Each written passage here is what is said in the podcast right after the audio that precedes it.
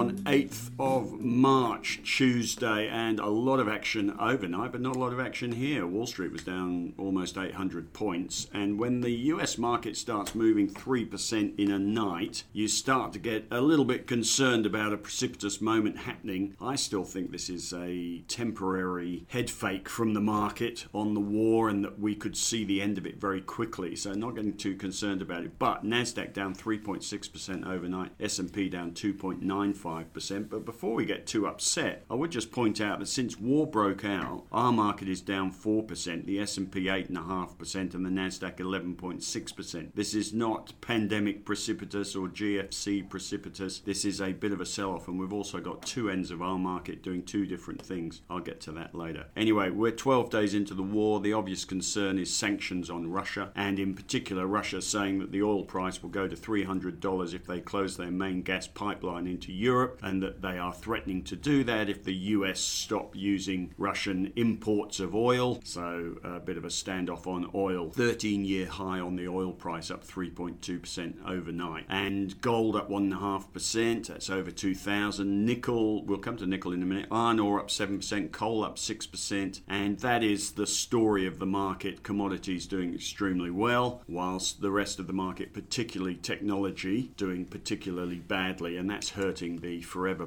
portfolio, I've got to tell you. We've got things like realestate.com and car sales and aristocrat leisure in there. They're all getting nailed in this market. Anyway, moving on. One of the big stories overnight is the nickel price up 75%. It's now doubled in the last 12 days. And the LME have seen a slightly disorderly market as Russia produces around 10% of the world's nickel. And obviously, there's concerns that sanctions will kill all that off and you'll get a squeeze on nickel. All these things, I think, are short term, temporary, and I would be looking to sell into them rather than buy into them, but I wouldn't be selling necessarily today. And the nickel nickel stocks, some of them are up 5% today, but it's not massive stuff. Otherwise, Citigroup downgraded their S&P 500 target by around 10% overnight. Bitcoin's down 13%, and I see the IMF saying that they expect a severe impact on the global economy. I'll talk about that in a minute. That's about that. And Tom, what's happening this morning, if anything? Thanks, Marcus. Yeah, a bit of a quiet day on the corporate front, but just to recap on some of the sector themes, miners are down despite those commodity moves overnight, not really translating into prices. We're talking about how they all know it's going to be temporary, really. Gold stocks a bit higher, healthcare higher with CSL up more than 2%. Banks improving, technology stocks easing. I talked about the five things you need to know today. You sort of touched on a few. Again, nickel, AFR Business Summit kicks off. We've got Morgan Stanley CEO speaking. He's talking about the Russia Ukraine conflict and how it's going to lead to faster rate hikes. ScoMo and the CEOs from CBA and Macquarie are also speaking. Also of interest, China has cut its economic growth forecast for 2022 to 5.5%, down from 6%. But there was a bit of commentary this morning about how the iron ore outlook is still solid, and uh, we've got those stimulus measures flowing from the Olympics, helping and offering a tailwind there. No corporate events on the docket. Sonic Healthcare, QUB, and Iluka Resources trading ex dividend, and Woolworths doesn't appear to be too bothered by some regulation changes in New Zealand to help competition. On the economic front, we have NAB business confidence for February, and that is about it. And we're looking at the FOMC meeting next week, and we've got an ECB meeting on Thursday, Thursday. and we've got Philip Lowe speaking Tomorrow. tomorrow. Right, good. Uh, Chris, what have we got on technical front today? Yeah, so looking at Oz Minerals this morning, another materials play, and really, you know, we've been saying it for a while. Materials and energy, the only game in town. That's the little subheading that I've got on Oz Minerals this morning. It does have strong support at twenty four dollars. Printed a double bottom there and has broken higher above the neckline, which sat at about twenty six fifty. So uh, still some upside, I think, in commodities, but just something that we've all touched on this morning is just not knowing when this aggressive spike in oil prices and energy prices is going to change. So I, I dived out of my energy theme trade a couple of days ago. Uh, in hindsight, I probably would have should have left it open for one more day. But this morning we see, despite oil prices up again overnight, we see Woodside down uh, three percent, I think it is, and Santos down one point five percent. So you would think with rising oil prices again overnight that that trade would continue. But clearly, there's some people out there like me thinking that this move has an asymmetry of risk to the downside. It can't go on like this forever, and some people taking profits off the table. Level. So, like I said, I was probably maybe a day or two too early, um, but clearly some people are starting to think like me, and we do have that materials trade, which is still going okay as well. But just need to be really on point with these trades. They are themes, they will appear quickly, that's the whole point of it, and can disappear quite quickly as well. Yes, Tom? And also, you took some relatively handsome profits there, so you shouldn't be knocking that as well. No, yeah, at the end of the day, it was a profitable trade, a profitable idea, so uh, it was a good result. Yeah, I can't help feeling that nickel up 75% is is a day that we will come back to in uh, Yep. even years' time and go, remember that? Yeah. It's like when oil went to minus $40. It was never going to stay there. And you're dealing with a, uh commodities market, backwardations, leverage, uh, creates some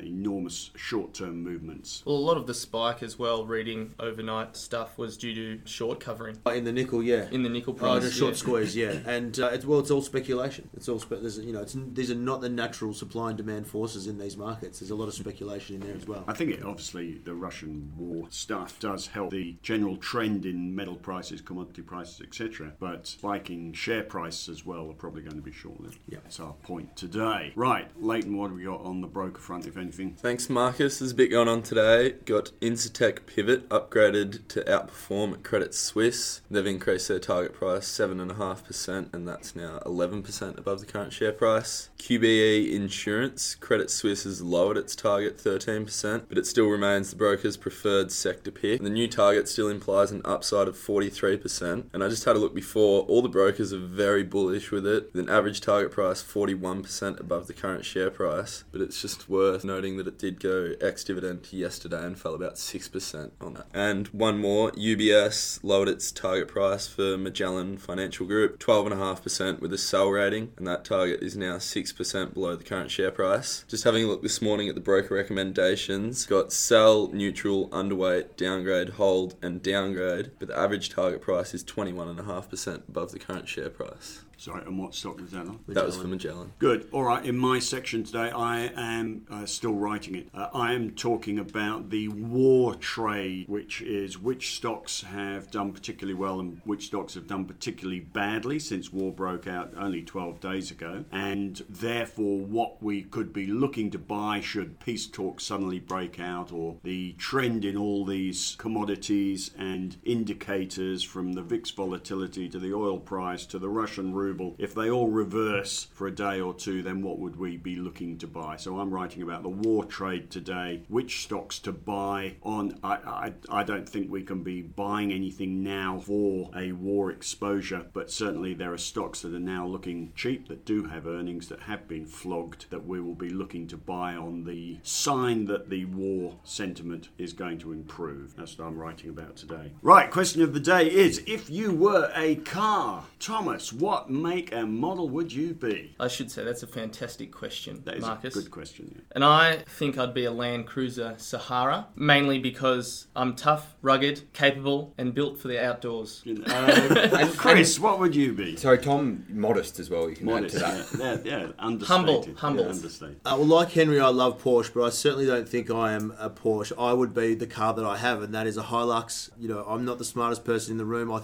like to think I work pretty hard and ultimately get the job done. So I'm nothing more sophisticated than a Hilux. Uh, Leighton. So I like to shoot for the stars here, and it's probably also just my favourite car, an Audi R8, just class. Ben. I'm not much of a car guy. I appreciate a car, but I'm not a big car guy. So I asked Chris for some advice. I said something that fairly understated, but still has a bit of go. And the answer that he gave me was an Audi RS6, which I believe is a bit of a wagon. It's a that, wagon, yeah, that gets to very 100 very quickly. Yeah, so. 3.6 seconds, 0 to 100. So And Marcus, what would you be? Uh, clearly, I would be an S-Class Mercedes. Same, same. I love the S-Class that Beth drives in Yellowstone. But my dad used to work for Mercedes, and he used to say that if you buy a Mercedes, you get the same depreciation as you get with three Japanese cars over 10 years, but you get to drive a Mercedes, and if it saves your life one year, it's a good year. So I really value the safety factor of Mercedes. If I've heard it once, I've heard it a few times that that car saved my life, and that's why I would drive. very good. And that's about that. Right, as I leave you, stock market up four points. We are not responding to Wall Street's fall. We are not responding to the commodity price rises. We are looking like we don't know quite what to do, which suggests could be near a turning point. We'll see. Have a good day, everyone. Speak to you tomorrow.